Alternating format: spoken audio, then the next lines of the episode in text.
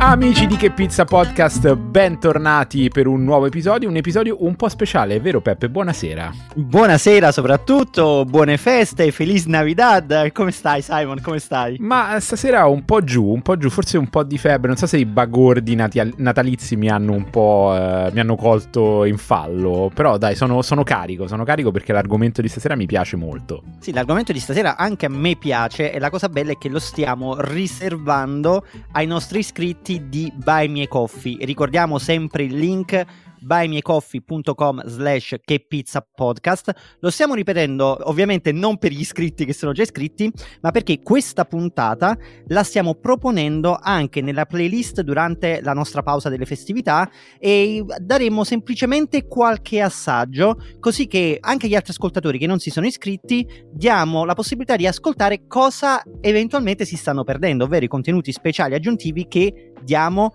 a quelli che ci stanno dando fiducia e ci stanno praticamente pagando l'abbonamento in questo modo sostenendo il podcast. Mamma mia che spirito natalizio, Peppe siamo proprio in vena di regali in questo periodo. Eh? Dai, sono, sono felice, cominciamo, cominciamo.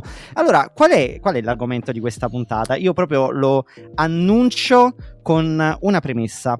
Noi abbiamo chiuso la stagione facendo un po' un riassunto dei fatti di pizza che sono successi durante l'anno, abbiamo visto un po' che trend, abbiamo visto qualche evento, ovviamente siamo stati molto snelli per non farla lunga, ma non abbiamo nominato un caso eclatante che è avvenuto nel mondo pizza quest'anno, che è stata la chiusura di Domino's in Italia o per usare un termine che è stato ampiamente e largamente usato dai giornalisti, il fallimento di Domino's in Italia. Io durante quel periodo, come tutti, ero molto preso dalla notizia e ho voluto fare qualche ricerca approfondita intanto su cosa fosse avvenuto, ma soprattutto ho fatto anche un'analisi approfondita del fatto che questa cosa tanto eclatante che è avvenuta nel nostro paese in realtà tanto eclatante non è. Perché questo?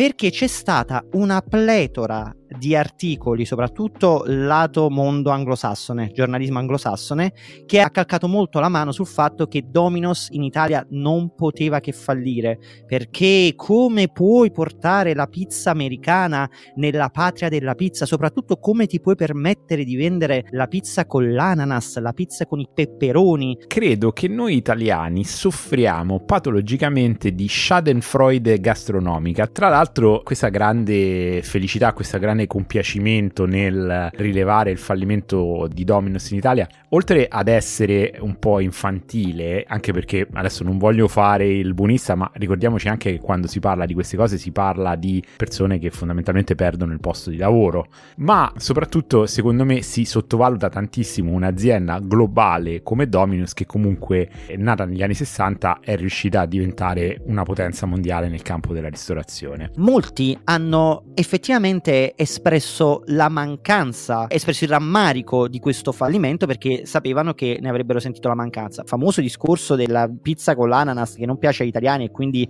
li hanno praticamente cacciati con forconi e torce non funziona perché se tu vai a vedere gli ultimi post sulla pagina Facebook di Domino's hanno una serie di commenti da parte degli utenti che da un lato si lamentano delle chiusure, dall'altro si chiedono quando torneranno quando torneranno.